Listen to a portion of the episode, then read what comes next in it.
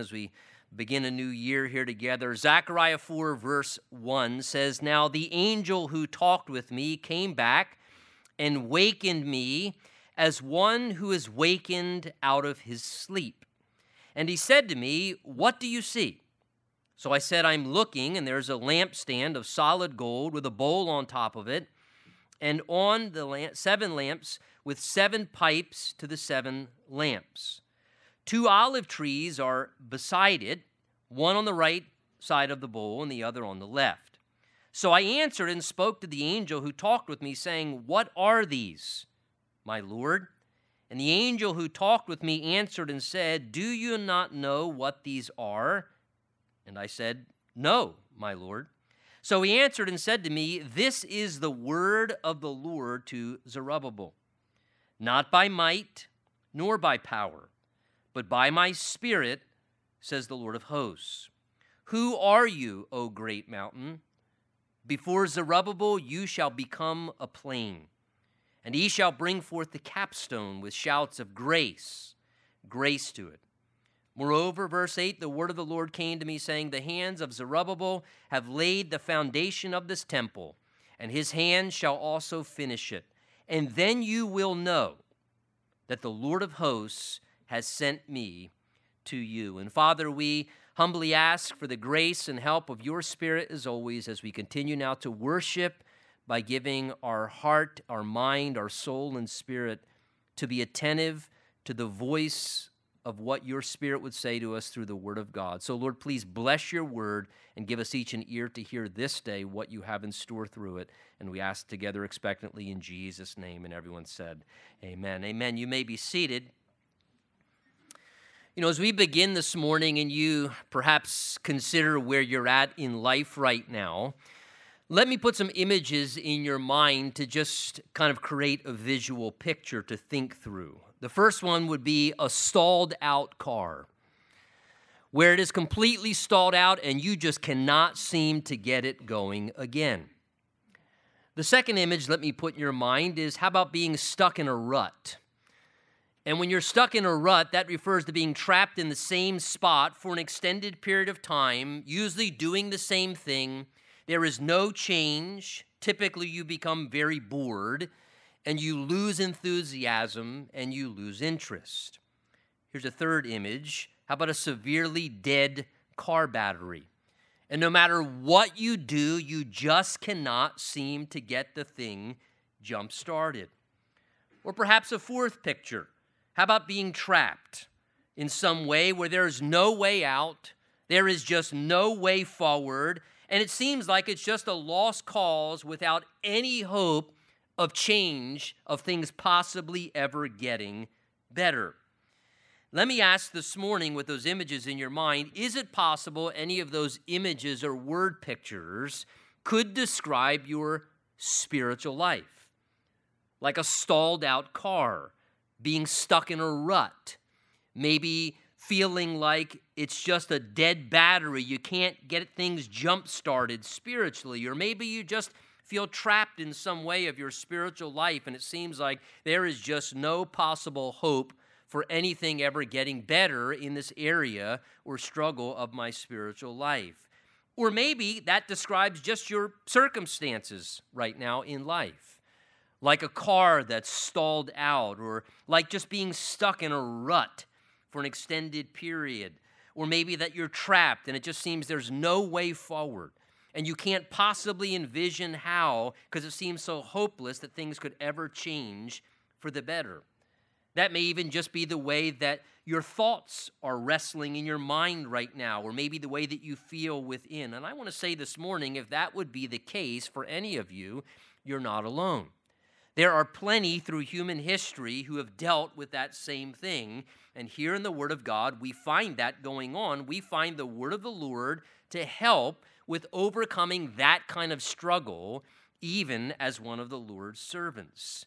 Now, since we've not been going through the book of Zechariah, if you'll give me a moment to develop what we're understanding and context here, the prophet Zechariah was used to speak messages from the Lord to God's people in a time period after what was referred to as the captivity. if you remember from the Old Testament, after 70 years being under God's circumstantial discipline for disobeying the word of the Lord, where Israel had then spent 70 years outside of God's blessing in the foreign land of Babylon, after the end of that time period, God stirred the hearts of his people. He opened doors for a new work of restoration spiritually.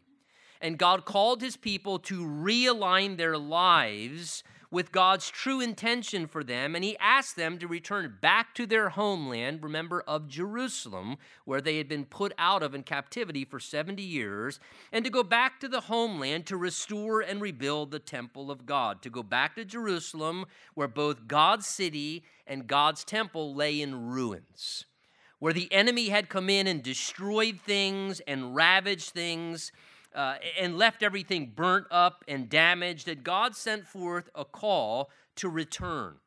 To return to his work, to return to his will, to his true intention for the people's lives, and to go back and rebuild the temple and restore the worship system as it once was.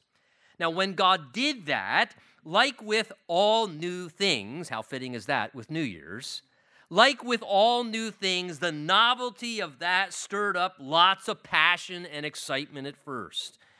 And though it was only a small group that went back, they went back with enthusiasm. But then, when reality set in and the daily hard work of moving the rubble and working through the process and facing major obstacles and working through things and realizing it was not going to just happen overnight, and then add into that, they begin to endure spiritual opposition from enemies, and they were opposing them, and it wasn't as easy as it could be, and people were trying to discourage them and stop them and hassle them. And then, as a result of that, they began to get a little bit distracted.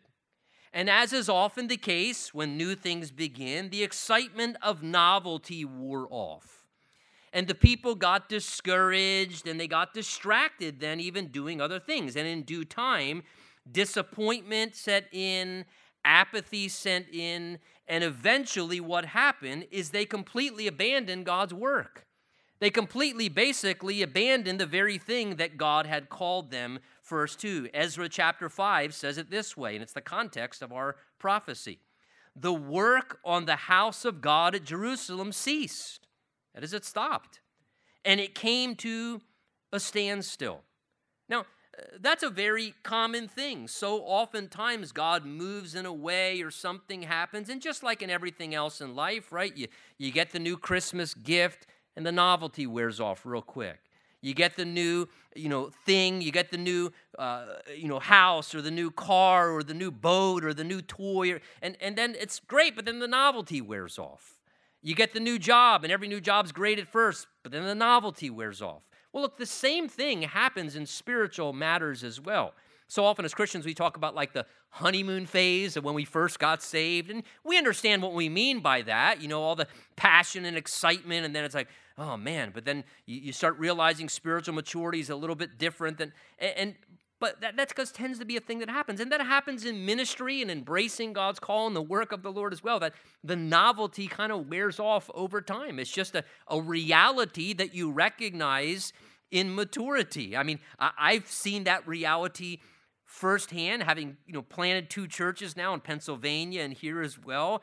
I remember when we came back here and we started the, the Bible study and, and you know had the Bible study going for a number of months and then eventually we came to the decision to you know move the family to embrace God's call. We turned the church in York over and we moved down here as a family and moved down here and, and then when we moved down here obviously we didn't move down here to keep a Bible study going. We moved down here to move forward with a church plant and so we you know, sought some different ideas and possible open doors, found a location to hold a Sunday morning service.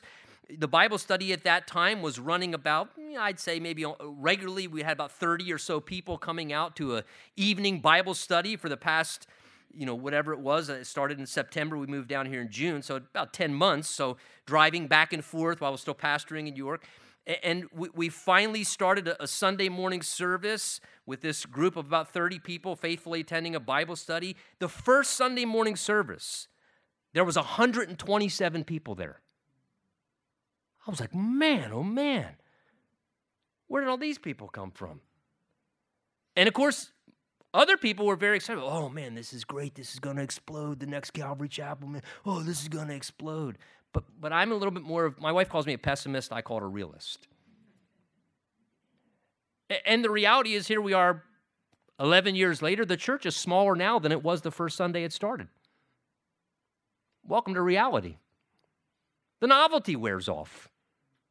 It's amazing the enthusiasm and the excitement, just, oh, something new and this and that. And that just at times the novelty wears off. And sometimes it's just the novelty of something new. You know, oftentimes you'll start a new thing, start a new ministry, and all of a sudden a whole bunch of people get excited and they come to it. And you know, then the novelty wears off, and then you kind of just kind of settle into maybe more of a core group of people. And look, I'm not saying that for anything other than to just say that it's just kind of a reality. It happens at times. And it's just human nature, and it takes place in our spiritual lives as well, whether it's our walk with the Lord or whether it's some ministry that's taking place. Well, it has been over a 15 year period now since the work on the temple has ceased. Things have sat like a stalled out car. For over a 15 year period, since they had walked away from the job site, and, and, it seemed like there was no way forward, like that temple thing was kind of a lost cause, the rebuilding of it. The minds and the hearts of the people had kind of lost sense of purpose. They had lost interest in it. They had become preoccupied in their worldly affairs. And it's at this point, about 15 plus years after the work has ceased, that God raises up two prophets Haggai and Zechariah. And God puts the word of the Lord into their mouths for the sake of his people. And to give you the best sense, if I could, of what was happening before we just move through our verses here, uh, of what God's word was to his people during this time, and it should be very easy to do. If you'll turn back just a few pages to your left to the book of Haggai, it's right before Zechariah, so you shouldn't get lost here. Just go a few pages. Uh, once you hit Zechariah 1, the next page should be Haggai. The prophet Haggai was ministering during this time as well. He spoke about two months before Zechariah. The temple work has ceased. Look at Haggai chapter 1, verse 1. And I just want to let God's word speak for itself to give you the clear context of what the basis of all this really was. And we'll trust God's word to say what he wants to say to us. Haggai chapter 1, verse 1 says In the second year of King Darius, in the sixth month, on the first day of the month, the word of the Lord came by Haggai, the prophet, to Zerubbabel, there's our guy in our text, the son of Shealtiel, the governor of Judah, and to Joshua, the son of Jehozadak, the high priest. These were the two men kind of leading, spearheading uh, the rebuilding of the temple who had watched it cease and sit dormant for 15 years Joshua and Zerubbabel. And here was the word of the Lord through Haggai. Thus speaks the Lord of hosts. This people says the time has not come, the time that the Lord's house should be built. So they had walked off the job site, things were sitting dormant for 15 years, and whenever it was talked about, basically God's people just made the excuse to justify their spiritual apathy by just saying, hey, it's just not God's timing. That's all. It's, if it was God's timing, we would be all about that. But it just, that's why we're not doing that anymore. It's just not God's timing right now. And so they were basically justifying their lack of interest and involvement in spiritual things by making the excuse just saying, it's just not God's time right now. Now, I know we never do that, but they were. Verse 3 Then the word of the Lord came by Haggai the prophet, saying, Look, look how God speaks. Is it time? It's not time for God stuff. Right? Is it time for you yourselves to dwell in your paneled houses? Where do you think all those temple building materials went? Oh, all that good paneling we got. What are we going to do with that? Don't want to leave it there rotting on the job site at the temple, right? Is it time for you to dwell in your paneled houses and this temple to lie in ruins? Now, if therefore, thus says the Lord of hosts consider your ways. You have sown much and bring in little. You eat, but you don't have enough. You drink, but you're not filled with drink. You clothe yourselves, but no one is warm. And he who earns wages earns those wages to put into a bag with holes. Thus says the Lord, again, verse 7 consider your ways. So notice it's very evident the people had become somewhat self focused and self indulgent. They had become preoccupied paneling their own houses and making everything in their own personal possessions, you know, kind of nicer and enjoying luxury and, and kind of, you know, into their own lives personally to a degree where they were neglecting God's work, but they were very preoccupied with building their own fortress to a sense, and they had become self focused and self indulgent. And basically, God just says, How's that working for you? And God says two times, Consider your ways. You're taking your ways now instead of my ways. Consider your ways. How's that working for you? And he describes there in verse 6 a very clear, continuous picture of basically being very unsatisfied. He says, you know, you're sowing, you're eating, you're drinking, you're clothing yourselves, you're earning plenty of money, but he says, seems like you're pretty unfulfilled though. Seems like that, that every time you do that, it's somehow just it's just all falling through the cracks and it's never enough, and you're always still longing for more because they were indulging the things of the world, but they were, in some ways, not indulging the things that God had for them. So God challenges them to change, to re engage in what they once did for God. Look what he says, verse 8. He says, Go up to the mountains and bring wood and build the temple, that I may take pleasure in it and be glorified, says the Lord. So he calls them back to what they were once doing before to build the temple of God. Now, for you and I, the Bible tells us that our temple is, is our body, that we, as the people of God now, the Holy Spirit dwells inside of us, and we become the temple of the Lord. And so our lives, to a degree, are the temple of the Lord that we should be seeking to build and put wood upon the fire. And, and God says, Build the temple that I notice may take pleasure and be glorified. God says, Get back to what you were once doing. Focus again on the pleasure of God, seeking to please God, that God would be glorified above everything else that you do in your life. He says, verse 9, You looked for much, but indeed it came to little. When you brought it home, God says, I'm the one that blew it away. Why, says the Lord of hosts? Because of my house that is in ruins, while every one of you runs to his own house. Therefore, the heavens above withhold the dew, and the earth withholds its fruit. Now, notice verse 11. God says, For I called for a drought on the land and on the mountains, on the grain and the new wine and the oil, and whatever the ground brings forth, on men and livestock and on all the labor of your hands. Interesting. God saw them so distracted and preoccupied, God said, I'm the one that dried things up. God said, I purposely did it. Why? Because he was wanting to be punitive and punish them. The main reason God did it was just to get their attention, to be able to get them to realize that they were on the wrong track. And no matter how much they grinded and put in all that effort and energy, and God said, I'm the one that put the cease on it. I'm, I'm the one that did that purposely because I was trying to get your attention, he says, because of your misaligned priorities. The idea is spiritually.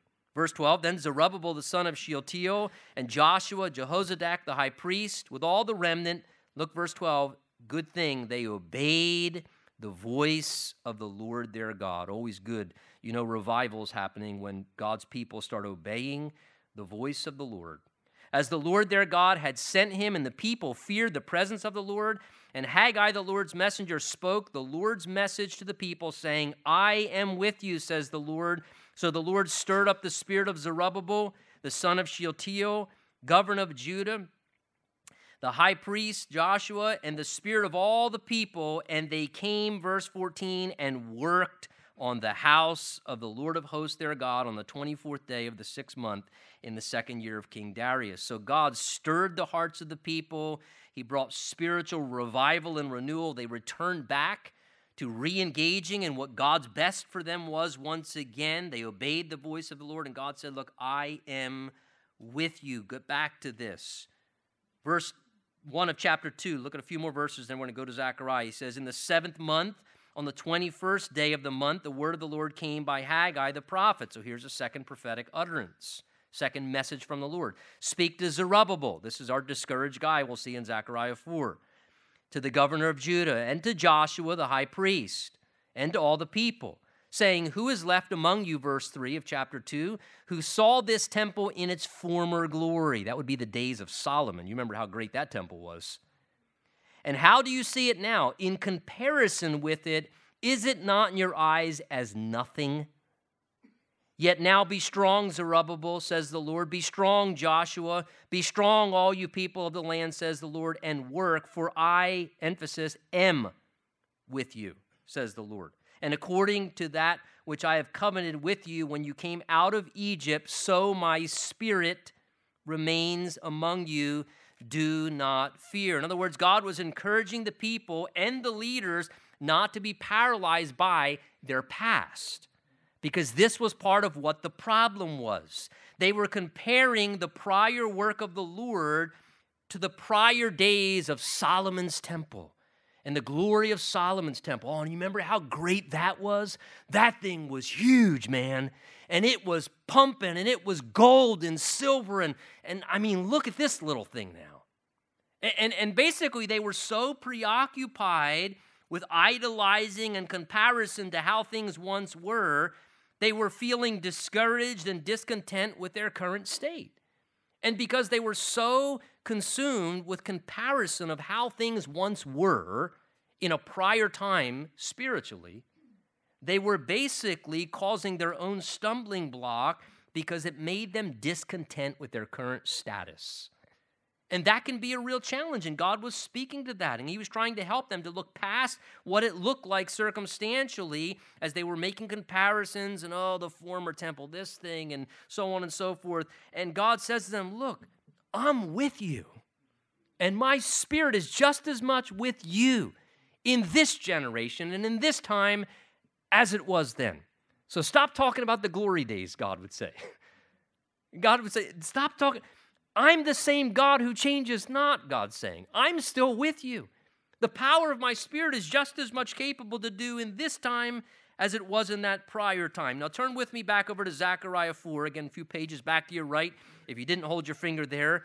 And in our text here, about a month after Haggai prophesies these initial things to the people over the stalled out temple work and their spiritual apathy, Zechariah begins to be stirred by the Spirit of God to give messages as well. And with Zechariah, God kept giving Zechariah visions. He would show him a vision, and that vision had a word picture, an idiom that would show him what was happening behind the earthly circumstances. And what God was trying to show Zechariah is look, realize despite what you're seeing with your eyes and what it looks like circumstantially, there is more going on behind the scenes. And that's often an important lesson for all of us to learn that we look at things circumstantially and we have to realize there's always more going on behind the scenes that God is doing, no matter what things may or may not look like circumstantially. Now, we already saw one clear problem pointed out by God in Haggai was the people were distracted by selfish and worldly pursuits, and so they're facing the difficulty of spiritual apathy and trying to overcome spiritual apathy and lack of interest and uh, the, the wrestling of that. Well, Zechariah's fourth vision, which comes to him in chapter 3, verse 1, indicates that another problem wasn't just spiritual apathy, but also spiritual or satanic opposition. Zechariah 3:1 says he showed me Joshua the high priest standing before the angel of the Lord and Satan at his right hand opposing him. So, another thing that Zechariah was able to see we're not just battling spiritual apathy, we're also battling satanic opposition. And there is Satan's effort to clearly oppose what the will of the Lord was in that situation.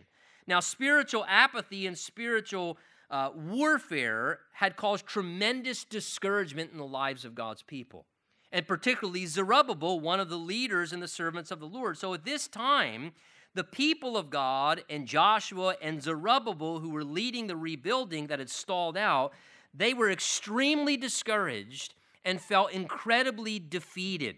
And perhaps, I don't know this morning, a combination of both spiritual apathy that may have settled into your life as well as satanic opposition has been the perfect combination to cause, to a degree, getting you or I into a rut a rut spiritually, where things kind of stall out in some way and we become discouraged or we feel defeated and and it's hard to envision how could you possibly get out of this rut how could you get things moving forward again how can you possibly get beyond this or get things jump started and back on the right road well look it is with that backdrop that god brings this message chapter 4 of encouragement and insight to zerubbabel who's watched everything come to a grinding halt and sit stalled out for 15 years, not 15 days, 15 years.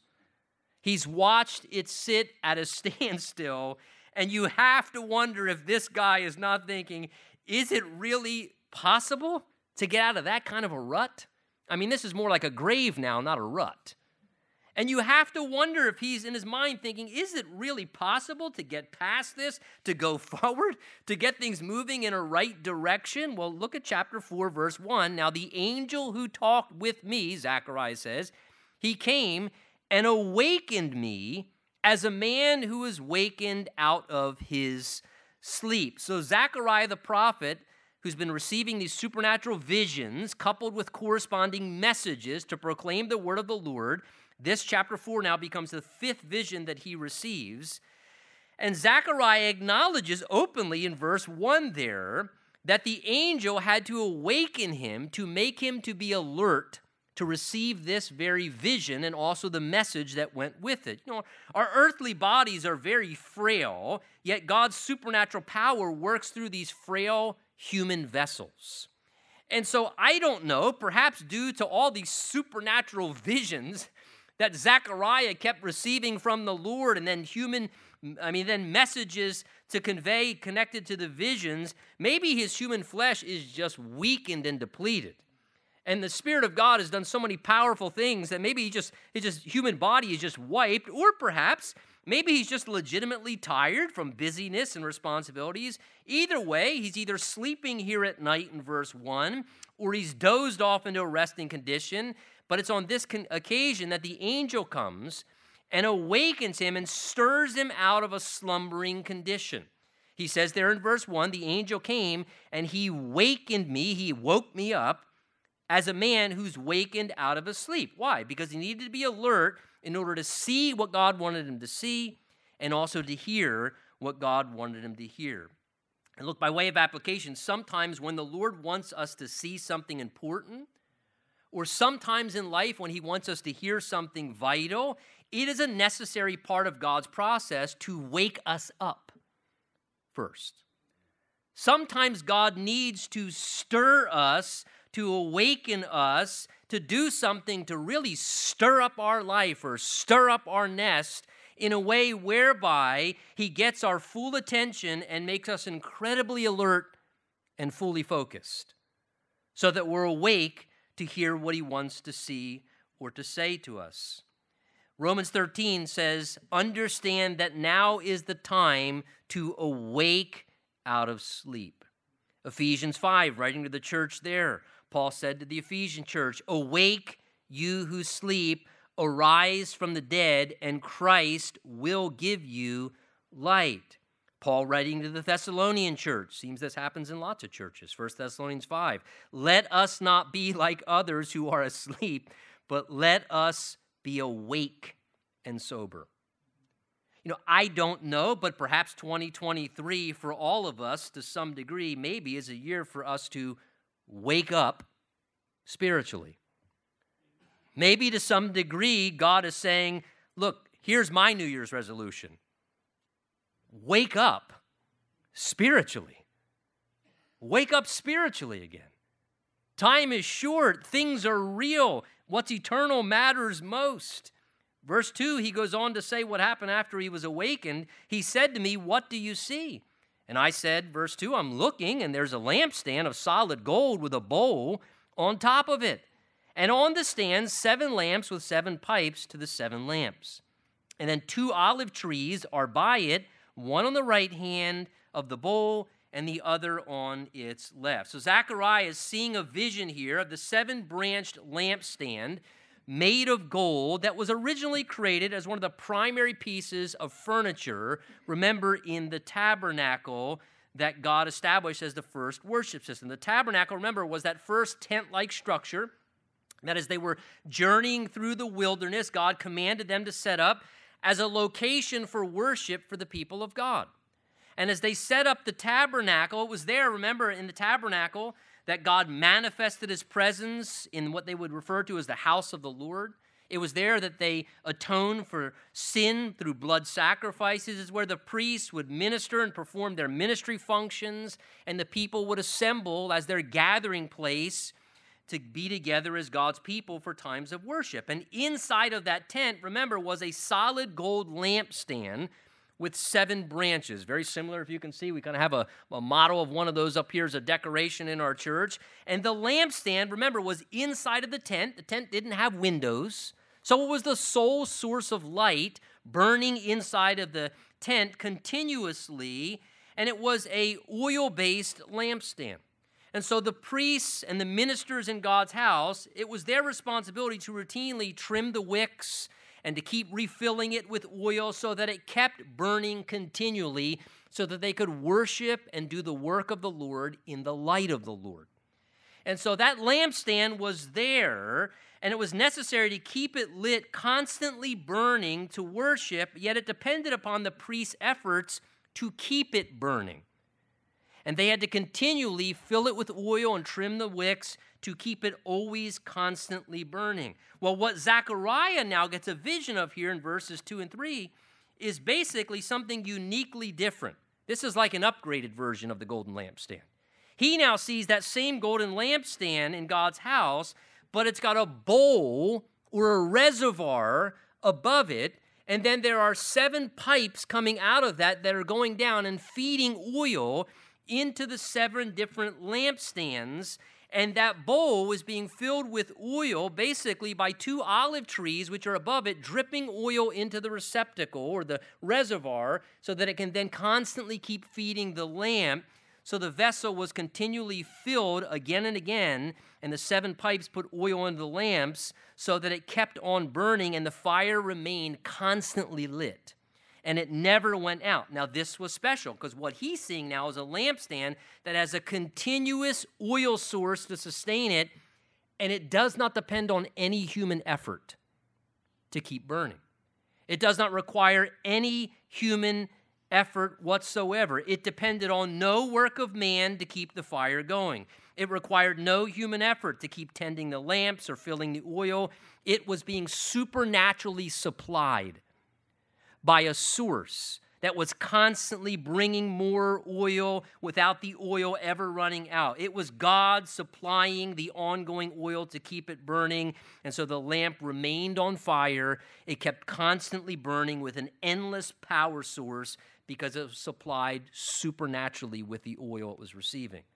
Now, what an incredible picture because we know as Bible students that oil in the Bible is symbolic of the Holy Spirit's work. And no doubt God is conveying here how He is supplying ongoing power that's needed by His Spirit through a supernatural source. That's the vision here. As the oil above was being supernaturally supplied by God, and it was keeping constant power going to that lampstand. You know, it's very interesting because Jesus, speaking about the Holy Spirit's work, Jesus spoke of us as Christians being endued or imparted with power from on high or above through what he referred to as the baptism of the Holy Spirit. And how from above, as Christians, we can receive power from the Lord. Well, as Zechariah sees this, verse 4, he says, I answered and spoke to the angel who talked with me, saying, What are these, my Lord? In other words, what, what's the meaning of this vision? It's not that he didn't understand the vision, what it what was picturing, but he said, What does this mean? The idea is.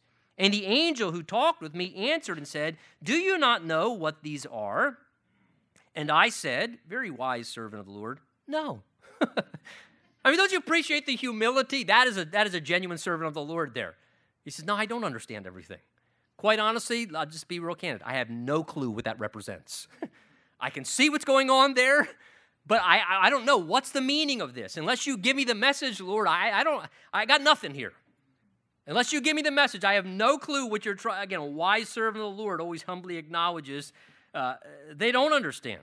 And it's humility often that gives us the grace of God to receive and see things and do things for the Lord. He's, I need some clarity, Lord. What's the message behind that? What are you trying to say through this image?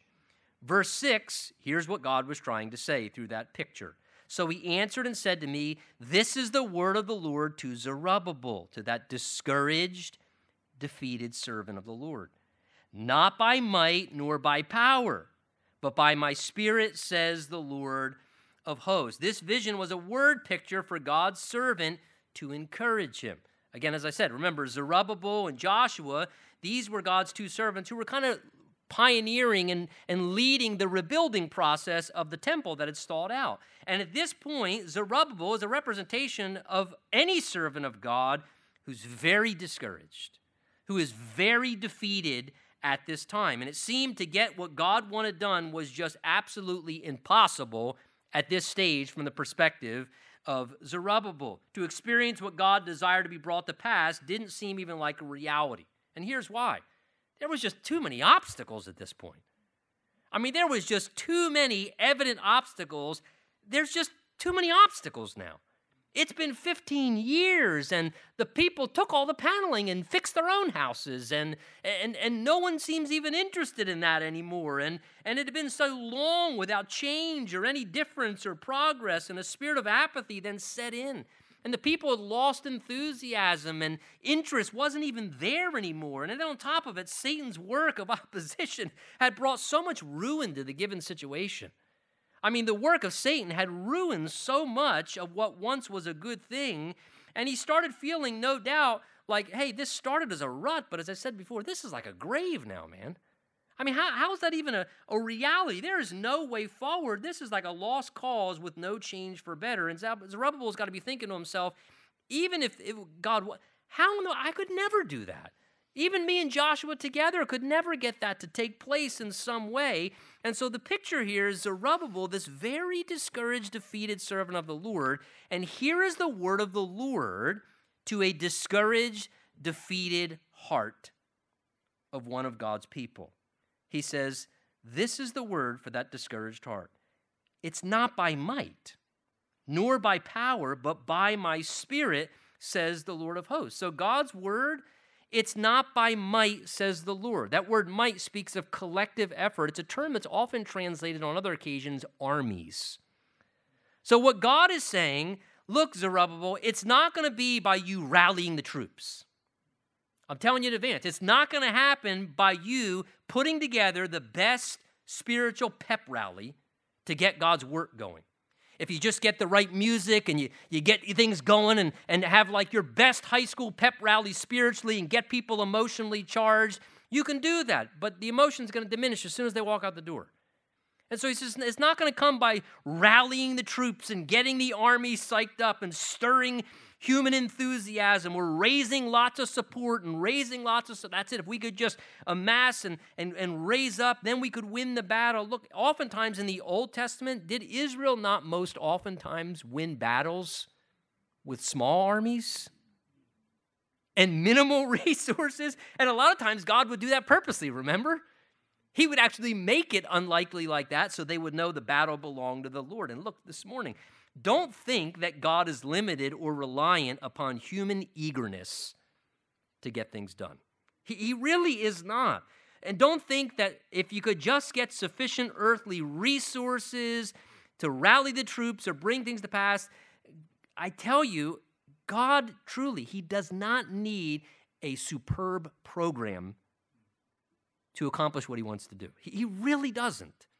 He's shown through human history He can do what He wants to do when there's a yieldedness in human hearts and when it's his will to accomplish. So he's like, it's not going to be by armies, by might, nor, as he says, is it going to be by power, says the Lord. That speaks of human strength or effort. In other words, it's not going to come to pass, it's not going to succeed by human skill or human ingenuity. It's not going to be Zerubbabel by your talent or your efforts or your energy or because you can recruit people with great. It, it's not going to be dependent upon fleshly abilities to contribute it. Again, does God's word does not show us from Old Testament to New Testament that oftentimes God does his work purposely using what? Human weakness, not strength. God purposely uses human inadequacy rather than human skill, human insufficiency rather than those who are greatly prepared in some way otherwise. In other words, he says that that's not necessary. But how would it come to pass? He says, God, it will come to pass by my spirit, says the Lord. That is by supernatural power of an almighty God working miraculously. The Spirit of God would accomplish God's work and bring about what God wanted, would bring about God's will by God's power. Look this morning, despite your present conditions, despite how he felt in his present condition, Zerubbabel needed to hear from the Lord, despite what things looked like, the work of God in his life, in the people of God's life, could still come to pass and happen, and God was still able to work. It didn't matter what the circumstances were, victory and triumph were always still possible. Change could still come. It could still come. Things could still happen. Yet, here's the key it would only come God's way. It's the only way it would come by God Himself accomplishing it. What does Psalm 127 say? Unless the Lord builds the house, they labor in vain who build it. Galatians chapter 3 says to all of us as Christians, Are you and I so foolish, having begun in the Spirit? Are you now going to complete things in the flesh? We first got started, we knew we needed the power of the Holy Spirit, but then we almost wisen up and think somehow that oh, we got this now, Lord. I, I just your spirit can go help somebody else. And we try and flesh things out and wonder why we're frustrated and things aren't going the way that God desires them to. Look, God's way of most clearly working is defined really in the words of Jesus. John 6 63, Jesus said, It's the Spirit who gives life, the flesh profits nothing. Again, Jesus draws attention that it's the power of the Spirit. That's the way of victory, of overcoming, of seeing something differently. We have to believe and dependently rely upon the Holy Spirit's work. And look, this, folks, is such a key to the spiritual life and understanding how to overcome in matters of the Christian life. It's not striving in fleshly efforts. It's not trying harder or, or, or, forcing it more, but learning how through faith and prayer to become reliant upon God's Spirit to work in God's way. And in such a way that it is evident that we just yielded and humbly acknowledged, Lord, unless you supernaturally work by your almighty power, it's never going to work. But what does the Bible tell us? There is nothing too hard for the Lord. The Bible tells us with God, nothing is impossible. When God wants to bring things to pass, it's never going to come through human cleverness or effort or skill in such a way whereby man thinks that he did it, or in some way man gets the credit for it. And look, can we do things apart from God's help? Absolutely. People build businesses. We can do certain things in the flesh, but when God truly does something, there is no earthly explanation. There is no human. How did I? Had to be God. That just had to be God. There's no other way. And that's the way that God intends to work by His Spirit. The way God truly works is through supernatural enablement of His Spirit, where it's evident that God did it. And look, that's a difficult lesson for all of us to learn in our spiritual lives. I'll be the first to admit it. It's a lesson we have to learn in our Christian walk, right?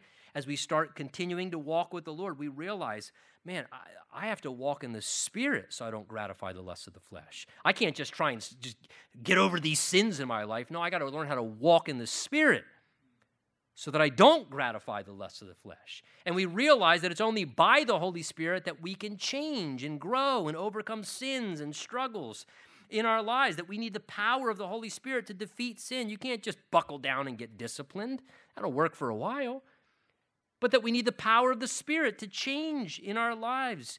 We need the power of the Holy Spirit to overcome struggles that we all go through in our lives that routinely defeat us. There are all kinds of struggles that defeat you and defeat me and things that become obstacles and hindrances and mountains and things. And, how do you overcome mental struggles and emotional struggles and, and you know, just circumstance? How do you? Not by striving harder. It's not going to work.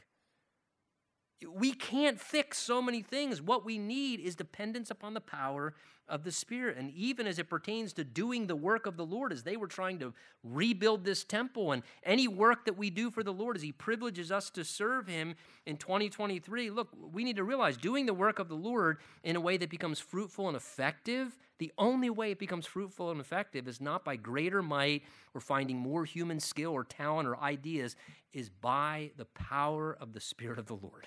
That's the only way genuine spiritual effectiveness comes to pass as we work for the Lord and serve Him in the ways that we all get to at times.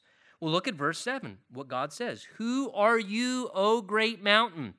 Before Zerubbabel, you shall become a plain, a flat land. So notice the mountainous obstacles standing in the way, and it was like a mountainous obstacle, right? Circumstantially, mentally, emotionally, spiritually. I mean, he is defeated and discouraged. No one's interested. There's so much, you know, just uh, of a mess in front of him. I mean, it's like a big mountainous obstacle. He says, Oh, notice, not just a mountain, he calls it a great mountain.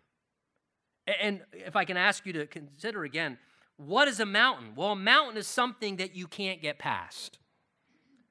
A mountain is one of those kind of things that you say, there's no way to get over this.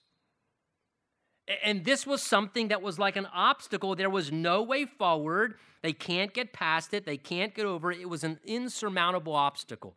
That's what Zerubbabel's facing. Yet when God would work by the supernatural power of his spirit, what does it say would happen? That great mountain would become like a, flame, a plain. God would remove the obstacle supernaturally. The hindrance, God was able to eliminate it supernaturally. That's how it was eliminated. Not by chipping away at it, not by trying, by letting God in humble dependency know, unless you move the obstacle, God, that's the only way. And here God says, that great mountain, I'm going to move it. By the power of my spirit, I can move it, make a smooth path forward, doing it in loving help for this weak, helpless human servant. Look, this morning, is there some mountain in front of you? Is there something in your life that you can't get past? And you, I just can't get past this. Is there something in your life that you say, I just can't get over this? I, I can't. I just don't see any hope of ever getting past this, of ever getting over this a truly insurmountable obstacle, and there is no way forward. Look, can I remind you that we do serve a mountain moving God? We do.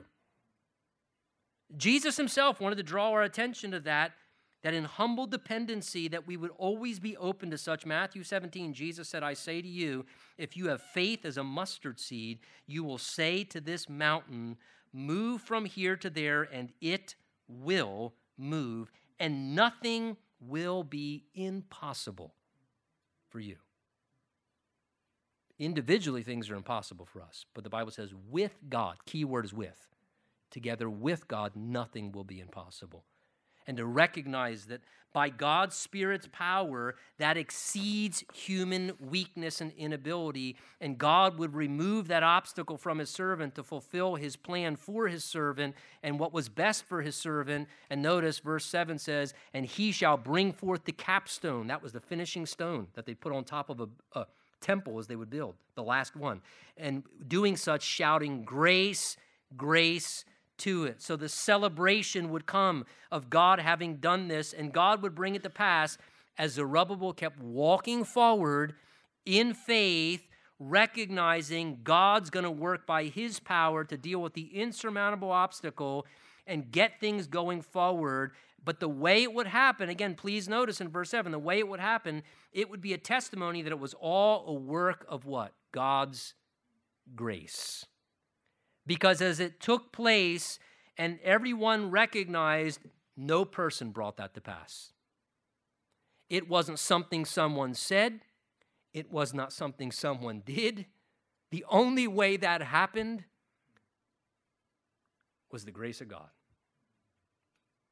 Man, God's gracious. The only way something like that could have happened is by the grace of God. Nobody earned it, nobody achieved it, Nobody eh, recognized anything other than this did not happen because we made it happen or we deserved it or we achieved it. This only happened because God was kind. And God graciously intervened, and God did something supernaturally by the power of His Spirit, and He did this, and to Him be the glory. That they would say, Grace. This is, can you imagine this? God's grace did this. And that was that recognition. God, God got all the glory. And look, this morning, no matter how it looks or how it's been, or whatever the obstacles or how defeated you are, I tell you, the grace of God's kindness can still orchestrate something marvelous. He can. He's done it many times in the past. He can remove a mountain that stands in the way, but it happens, listen, it happens how? Not by might, nor by any human power, but by the Spirit of the Lord. It's by the supernatural power of God's Spirit, which means this morning that we need to come to a place when we find ourselves like this where we humbly come before the Lord and say, Lord, I tap out. There's just no way, Lord. Can't get past this, can't get over this. It's stalled out. It's there's a mountain, Lord. There's just no way. But Lord, I do believe that you have supernatural power that exceeds any human limitation. And that we cry out to the Lord and hunger for that reality. You know, Jesus said, You shall be baptized with the Holy Spirit, and you shall receive power when the Holy Spirit comes upon you. That's what we need to do to bring our hearts before the Lord and say, Lord, from on high, would you pour out the power of your Spirit in our lives, in our family, in our situation, in our congregation, that we might receive your supernatural power to see what you want to come to pass. Let's stand together and let's